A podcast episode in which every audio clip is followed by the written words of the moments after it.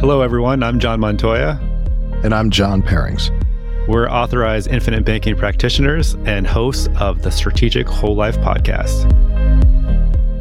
Hello, everyone. Welcome to the Strategic Whole Life podcast, formerly the fifth edition. We are on episode 94 How to Convince Your Spouse About IBC. Now, before we get started here, I wanted to share an email that I received from a client and listener of the show.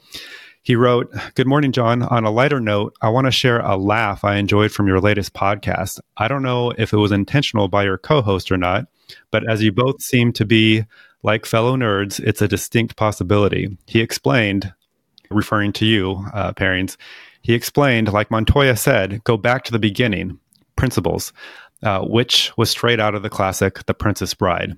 Enjoy and that's from Marvin. And he included a clip, which I wish I could play from The Princess Bride. It's one of my favorite movies ever. My last name is Montoya, so you can uh, probably guess how many times I, have heard the famous quote from that movie. But yeah, I, I got to share this because this is perhaps the first time I've ever been called a nerd in my life.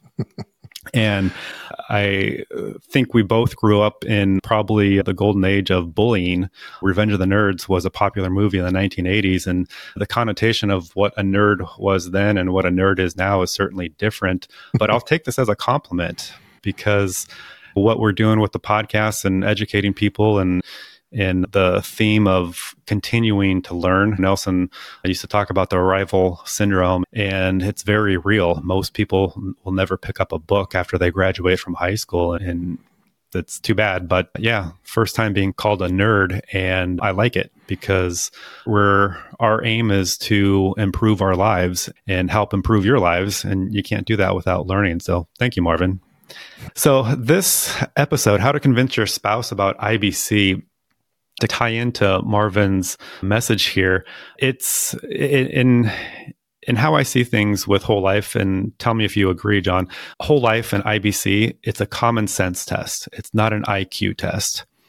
And when it comes to convincing, if that's the right word to use, your spouse about whole life and IBC, there's some requisites that we want to make sure we hit on first. Number one, they have to have an open mind have to be curious, willing to learn. Understanding Nelson's arrival syndrome, which I just mentioned, clearly important because if you think that uh, you've arrived at the destination and you've learned all you need to know, you're never going to get to the next level. And number four is spouses should really be in on all the appointments that that we're having when discussing and learning about IBC because without their actual input as a professional we're basically having to do two jobs. Uh, the first time we meet with people and then having the same conversation over again in large part because the spouse isn't included all the way through the process. So it, it's very important that uh, spouses be included as much as possible, if not, uh, you know, our wish every time uh, we meet with someone. So, yeah, that's what the show is about, and we're going to get into it. But, John, any thoughts before we get started? Yeah, it's a, it's super important. Just to reiterate, by the way, I just want to acknowledge the uh, this is a this is not an IQ test; it's a common sense test. So that's another golden golden quote from Montoya there. But the importance of having your spouse involved from the beginning it it can't be uh, overstated because uh, imagine learning something for the first time and you you know talk to someone you're just getting into your starting point of really digesting all of this information because it really is a paradigm shift from the typical financial planning. We're going from trying to grow a big account to looking at the concept of economic value added. And th- that is not an easy shift to make.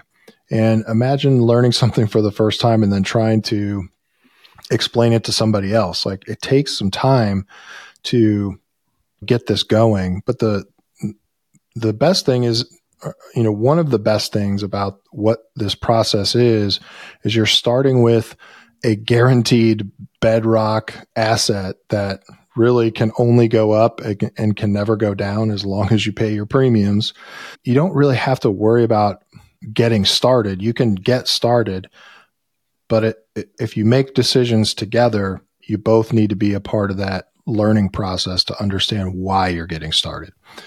All great points, John. Yeah. And there's really three main points that I wanted to hit on for this episode because again this is a common sense test when you're sitting down with your spouse and you're discussing your finances and you start to bring in whole life and IBC let's key on three things number 1 protection right you, you have someone that you love in your life and if you're not there anymore you need to provide protection for them financial cover so whole life what does it do? It does a lot of things. But number one, it provides a permanent, guaranteed death benefit. That's protection for your spouse, for your kids, if you have any. It does something that no other financial product can do. And it does so with a guarantee. Uh, so that's number one. Number two, safety. I, I heard it said recently that you, you don't build a house by starting with the roof. And that I thought that was brilliant. Uh, you start with the foundation. And I think last week I, I said whole life isn't a, a, pet rock, it's the bedrock. That's the foundation and safety first. And when you think about where money needs to reside, you start with the foundation. We'll, we'll talk more about that. And then the last key principle is that we finance everything and most people don't realize it because we're, we're just not educated. We're, I guess we're not nerdy enough to to learn this on our own. We have to be guided by someone. So, uh, you know, we, we finance everything that we buy. That's one of Nelson's key points. So, protection, safety, and solving for the banking function. Th- those are three key components that you and your spouse should be on board with.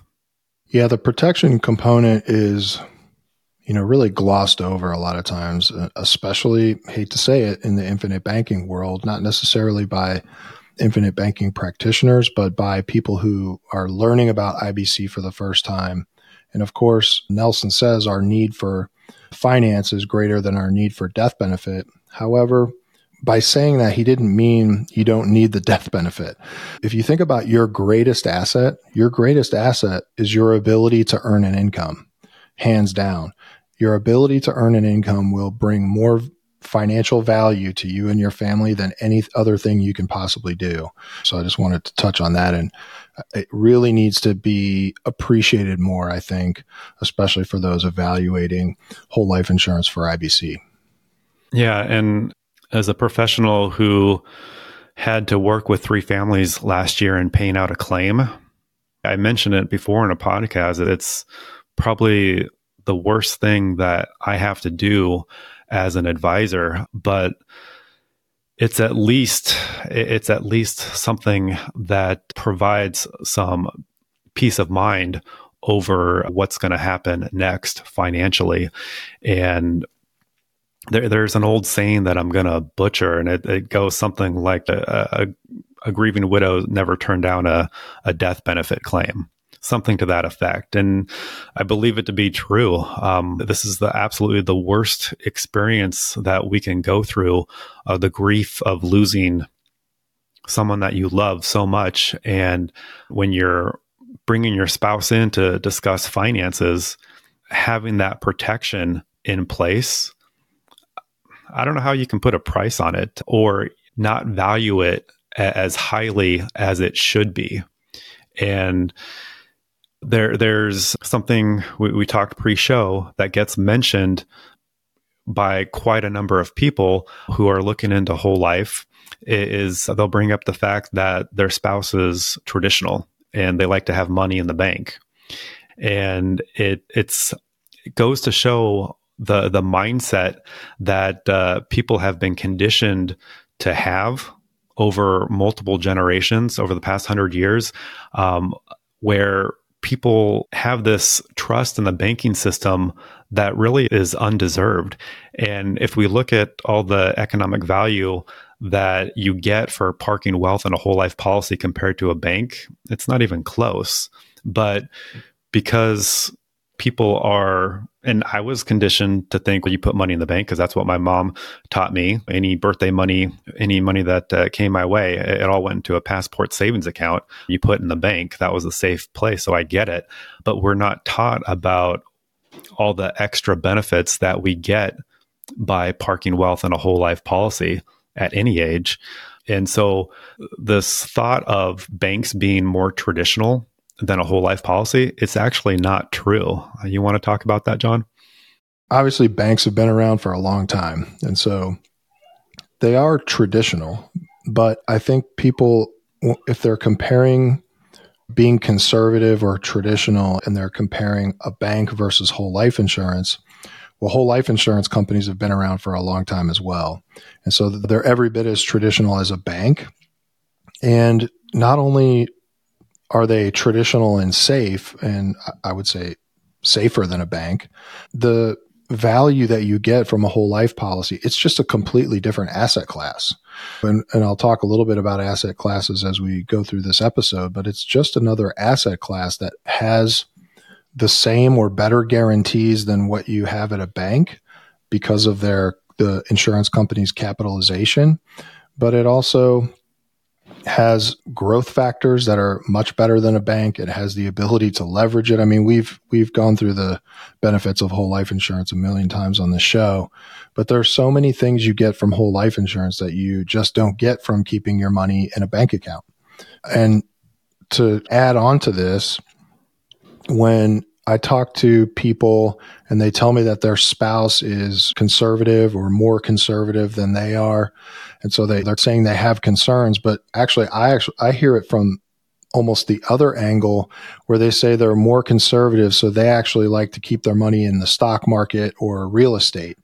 It's the same kind of objection, but it's, it's coming from a completely different place that I think is even more dangerous than wanting to keep your money in a bank because it's like somehow uh, these spouses have been convinced that keeping your money in the stock market is the conservative approach. Like the stock market was never a conservative thing when it, when the stock market first started.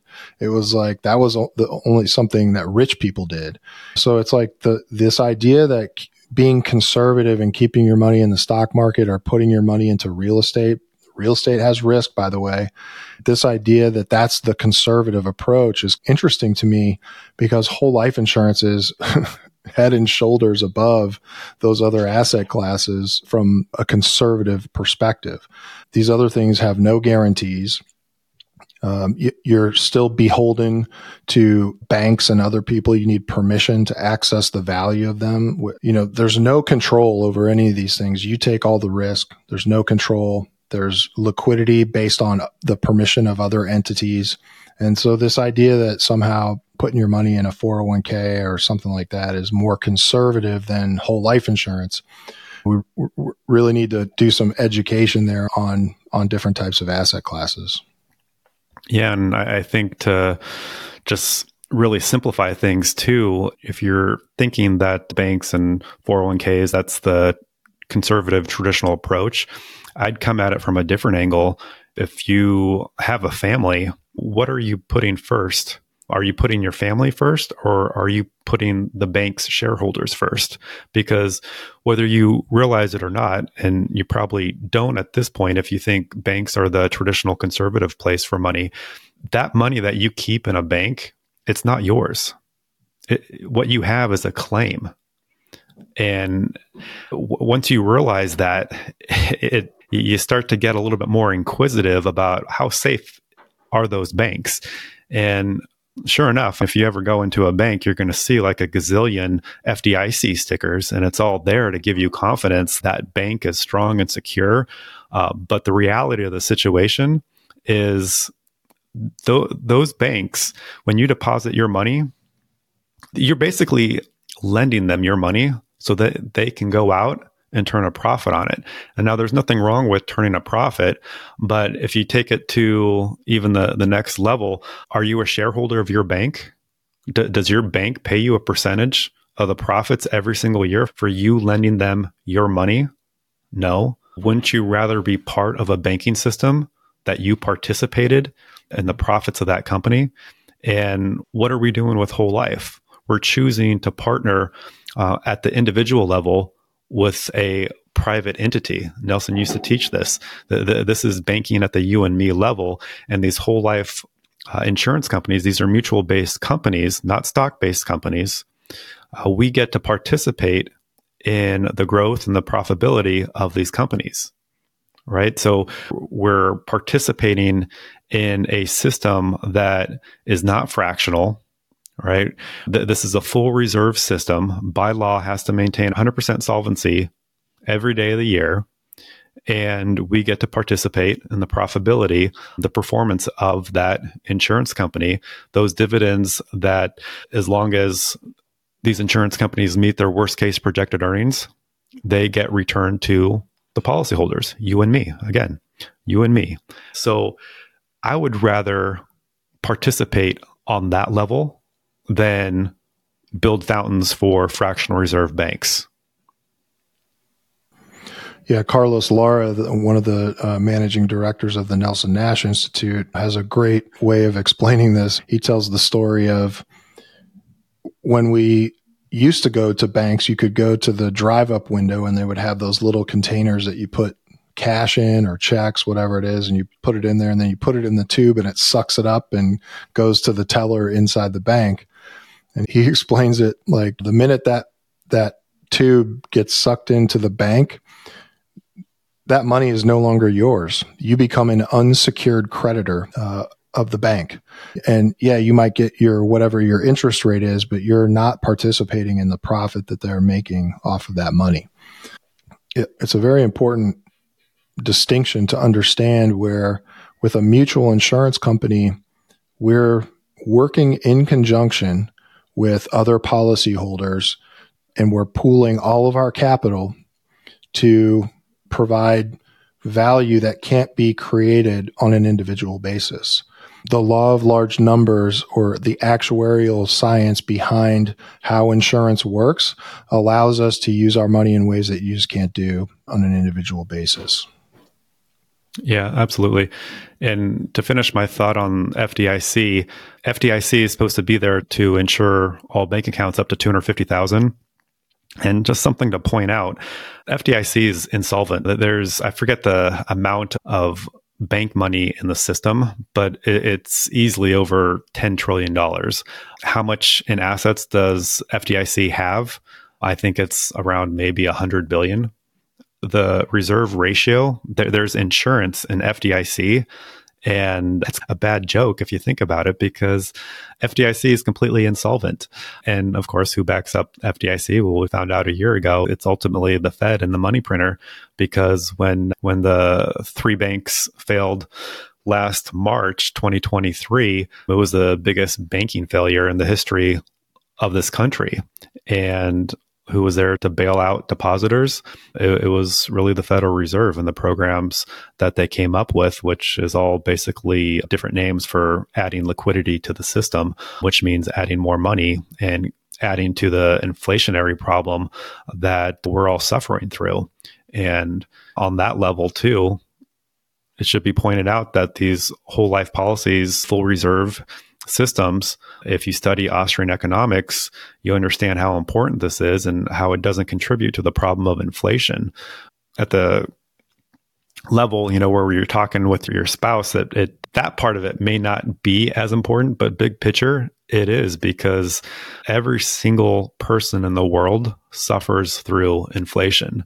And that's a monetary event that is in part created by fractional reserve banking systems and thinking that banks are the place to park wealth for me, no more than two to three months worth of expenses. Anything more than that, it's got to go to the whole life policy to a full reserve system that I can count on and doesn't contribute to the overall problem. I wanted to just before we move to the the next point, I wanted to just touch back on conservative. Another way to think about this, if if you're into real estate, for example, and that's your approach and that's your comfort level. If you're into real estate, you've probably heard of Robert Kiyosaki, who wrote Rich Dad Poor Dad, has a big real estate presence and educational system. In Rich Dad Poor Dad, he talks about how the rich buy assets, the poor buy liabilities. And so another way to think about whole life insurance, I mentioned it before, whole life insurance is just another asset class. Just like stocks are an asset class, bonds are an asset class, real estate is an asset class, cash is an asset class, and permanent life insurance is an asset class. If you're thinking of like, uh, well, I'm just going to invest in real estate and the stock market and I'll buy term insurance to cover that death benefit. Nothing wrong with term insurance, but that is most likely uh, a liability because only like less than 1% of those actually pay out. And so what you're doing is buying a liability when you could be buying another asset. And that's just all, that's all whole life insurance is. It's another asset that you could be adding to your overall financial picture. Yeah. And we recommend convertible term because you want to make sure that the term insurance, if you're adding that to your overall protection, you want to make sure you're thinking long term and you can convert it to a whole life policy when you're able to do so.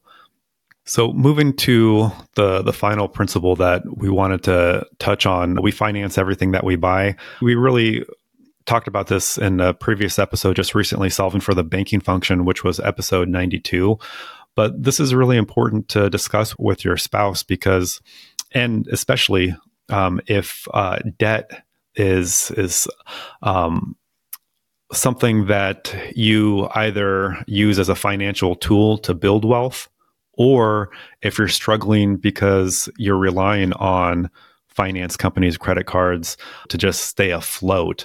The reality is, we finance everything that we buy. And again, this is something that really isn't taught. It it really takes reading Nelson's book, Becoming Your Own Banker, to really have it crystallize just how important this principle is.